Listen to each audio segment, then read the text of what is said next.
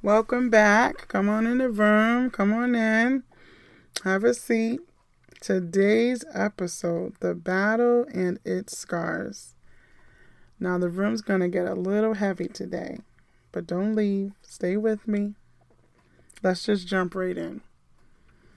As I was thinking about this topic, and I was trying to see how I could get around me getting too personal, but I mean, how could you have the topic like this and not talk about your own battles and your own scars?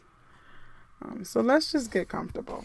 Um, the first thing I thought about when I when I when I thought about the word scar was the one on my hand, and it's it's got a good length to it, and you know, if you've had a scar long enough, you don't really pay much attention but people tend to ask me about it and I have to give them the the story that just reminds me to always unplug the iron when you finish using it.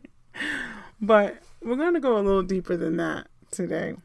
And when I began to think about battles and I thought about some of the things that I've gone through and some of the things that I've had to endure and what came to mind was you lose some things in the battle. Even if, you know, I know there's always a winner and a loser. Even if you win, you lose some things, but some things you don't realize you lost them until you're looking for it and you can't find it, right? Um, some of the things that, you know, we lose is our joy. You know, we lose our sensitivity. We lose our innocence.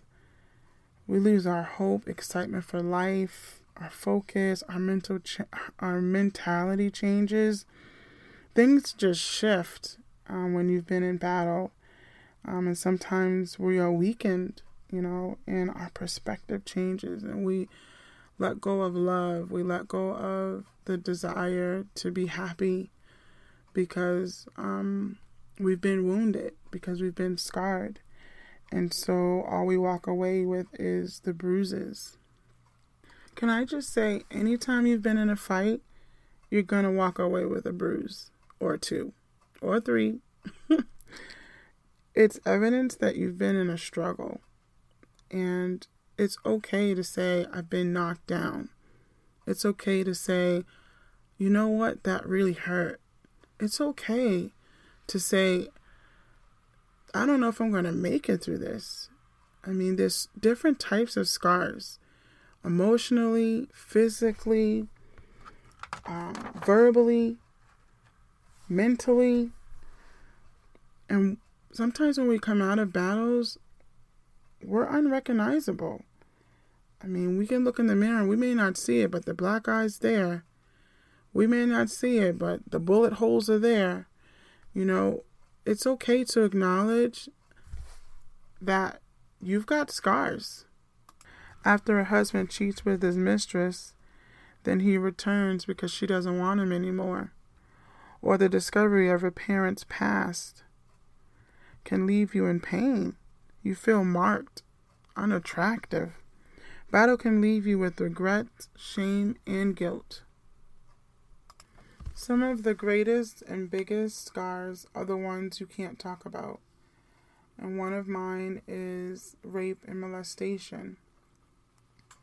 It's always a difficult topic to talk about because it's not something that, you know, you bring up at the kitchen table or it's not something that you, you know, mention over the the water cooler at work, but it's definitely worth mentioning in the room. um and I was thinking and I remember how it made me feel. I remember um the scars that it left. And some of those scars I still struggle with. Um, I used to have night terrors. If you woke me up the wrong way, you're gonna get a different gen because um, there was times where you know I would be suffocated um, because someone's on top of me, you know, in the middle of the night, and so it caused me to have night terrors. um, panic attacks, you know, because of anxiety and fear. Um, you, you know, you can't just bust up in the room on me. Um, you have to come in a certain way so that, um, because my heart can't handle it. I'm literally jumping from the bed to the ceiling. Um, you know, and so these are different um, effects that happens. Of course, you know, of course, I dealt with depression um, and suppressed emotions. We we lock up little pieces of ourselves and we don't even realize it. But you know, these are the scars that we're left with. And sometimes we lose the desire to be touched. If I give you a hug, you know, that's fine, you know, but I don't like the extra stuff. Don't don't go touching me too much. I, I don't like it. Sometimes we can even become controlling because someone took away something they shouldn't have. Um, these are some of the scars that we're left with. And I've I've been in places where I felt depressed about life because of my expectations.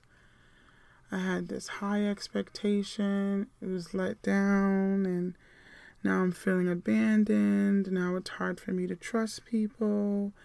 I'm alone. Loneliness is my companion.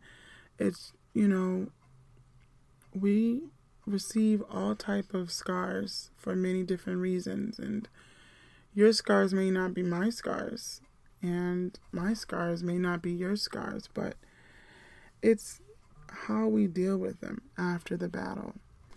If there's something I want you to walk away with, is the best thing to do with your scars is to forgive.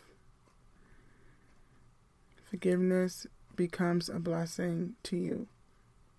It, it sets you free and I know it's something that's said often, but I've experienced the power of forgiveness. Um, when you don't forgive, your wounds become all that you have to offer. People say all the time that hurt people hurt others. And I hurt a lot of people with my wounds. A lot of people that um, some were good people that tried to be a part of my life. I couldn't let them in. Um, there were some people that meant me well, but I couldn't see it because of the scars. I couldn't see their good intention. And um, I realized that I needed help, and the best place to start is forgiveness. Um, forgiveness it frees your mind and allows your heart to hope again. And when you're damaged, you believe that this is it. Like, I'm done. I'm done with people. I'm done with I'm done. I'm done. Just just leave me to myself. But you know, as I began to forgive others for their shortcomings, I found myself more open, more receptive to receive those people that meant good to me.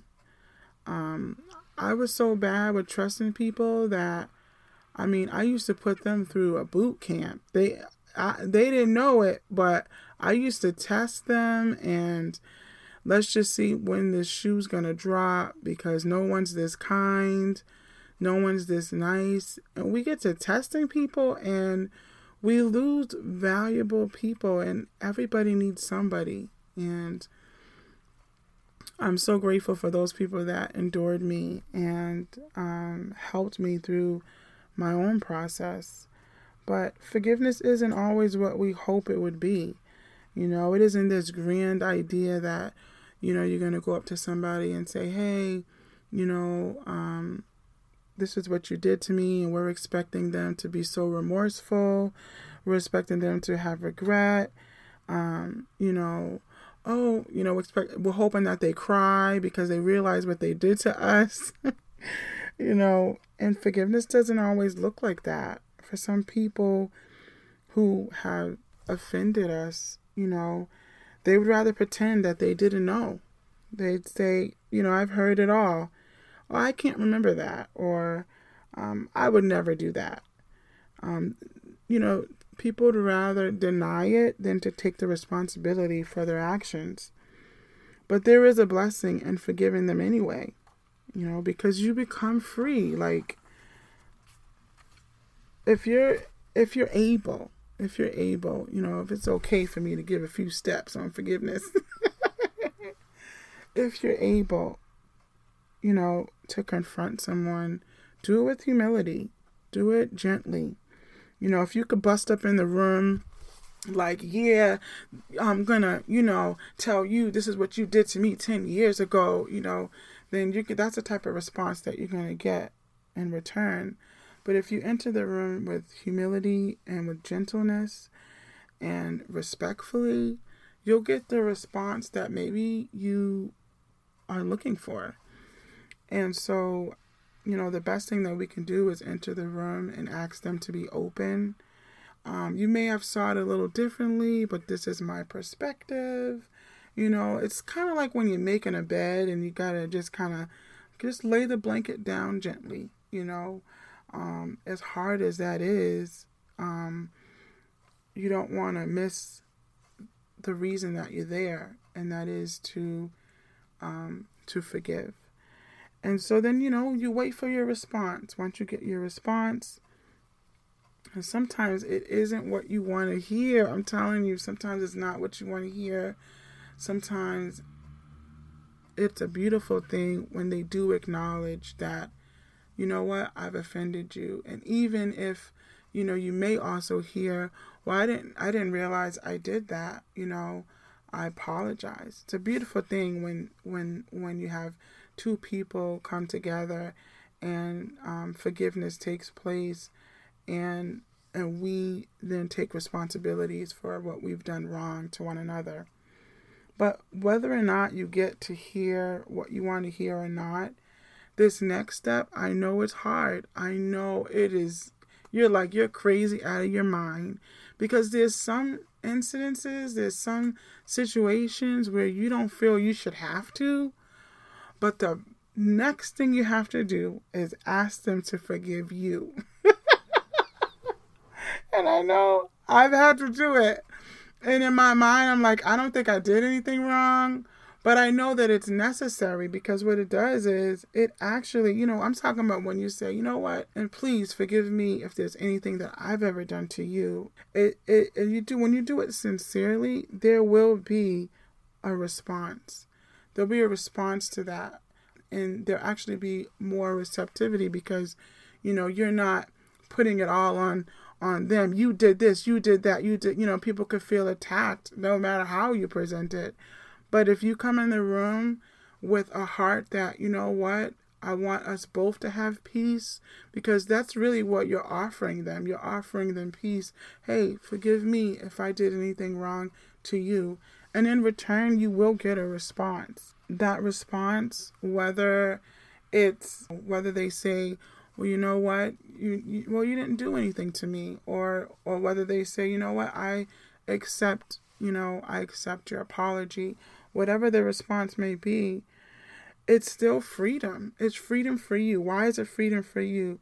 Is because you just gave them the responsibility. You gave them the responsibility to to confront themselves. That whenever you leave the room and you go on your way, once you've asked for forgiveness and once you address the situation with them, you've done your part. You can actually walk away with peace Forgiveness puts things into perspective and allows you to let go and move on. The more you forgive, the less damaged you feel about your scars. It's like closing doors behind you. The memories won't hurt as much, and the scars become the journey of your victory. You made it, you overcame. One season, I knocked on many doors, and everyone had amnesia. That's just how it is sometimes. That's how people will respond to you. But that doesn't change the fact that it happened.